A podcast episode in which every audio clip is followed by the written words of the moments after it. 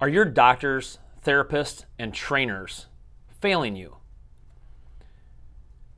This is actually a very common complaint that we hear in our clinic. In fact, I hear this nearly on a day to day basis. The client, perhaps this is you, has tried seemingly every treatment option and protocol available and still feels terrible. It could be diet plans that have failed, workout systems that just haven't cut the fat, or perhaps low back pain that just seems to come up three to four times a year despite all types of interventions. I've seen this with seemingly healthy people, but most often patients with a health history that consists of a binder where please list all medications you're taking is a handout sheet that has been copied because there are way too many to remember. That's the problem. Think about that. Think about having so many medications that you can't even remember what they're for. You have a handout sheet. Now, rather than me ranting on in a never ending looping debate about problems with the healthcare industry, with incompetence, with lack of drive and willpower, or with the evil empire that's the food industry, or the us versus them attitude, let me take a different perspective.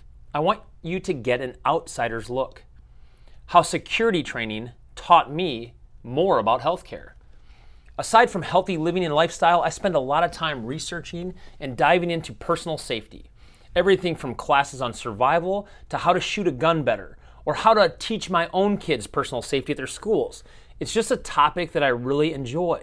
No matter what opinions are being taught, and believe me, there are as many opinions in the safety tactical security world as there are in the medical health fitness world. There is one overlying rule that every single instructor states prior to any learning personal security is your own responsibility. When asked what led Andy Murphy of the popular The Secure Dad podcast into a life of thinking, writing, and discussing personal security, he answered it like that. He says, After Columbine, it became evident, even for me as a high school kid, that personal security is my own responsibility. He has parlayed this lifestyle into a fantastic website, a top notch podcast with social media, and an Amazon top seller. Andy's actually given me a lot of perspective about a lot of topics not related to his intended objective at all. So, for him and me and other like minded people, it doesn't matter if this entails you having situational awareness while walking through the parking lot at Walmart, or being a certain length behind the car in front of you at a stoplight, to having to fight having flashlights in prime positions around your house should you encounter the boogeyman. The fact that personal security is your own responsibility empowers you to act on your behalf. Of course, we still have policemen, firefighters, military super ninjas, video cameras, and weapons, as well as routinely get our brakes checked in our car and put new batteries in our fire alarms.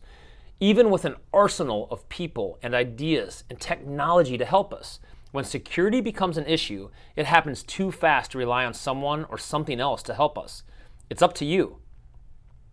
Maybe the first and most powerful tip in the security world is to avoid the things that get us into a dangerous situation in the first place, to become aware.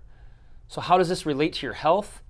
Because healthcare has to be like this exactly like this. You, and only you, are responsible for your body and your health. You can use outside sources such as your doctors, chiropractors, personal trainers, dietitians, PTs, celebrity weight loss sources. The list goes on and on. You can use these pros for ideas and opinions, for help. I mean, they have the triple T great tips, tricks, and tools.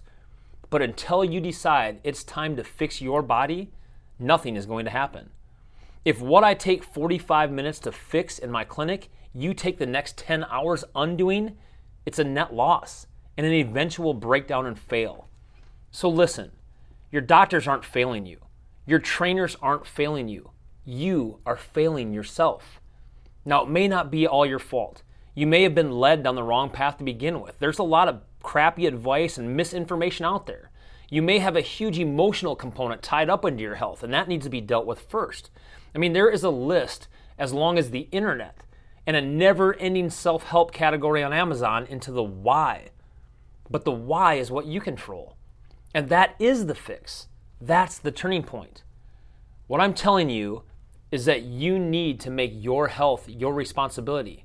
There is no magic diet, no magic pill. There's no special workout program or secret voodoo chiropractic shaman adjustment that is going to radically change your path. Use the experts in the health field for their opinions and their ideas. They have shortcuts, they have the triple T, but ultimately, the realization that your body and your health are your responsibility will be the most important step you ever take towards feeling great again.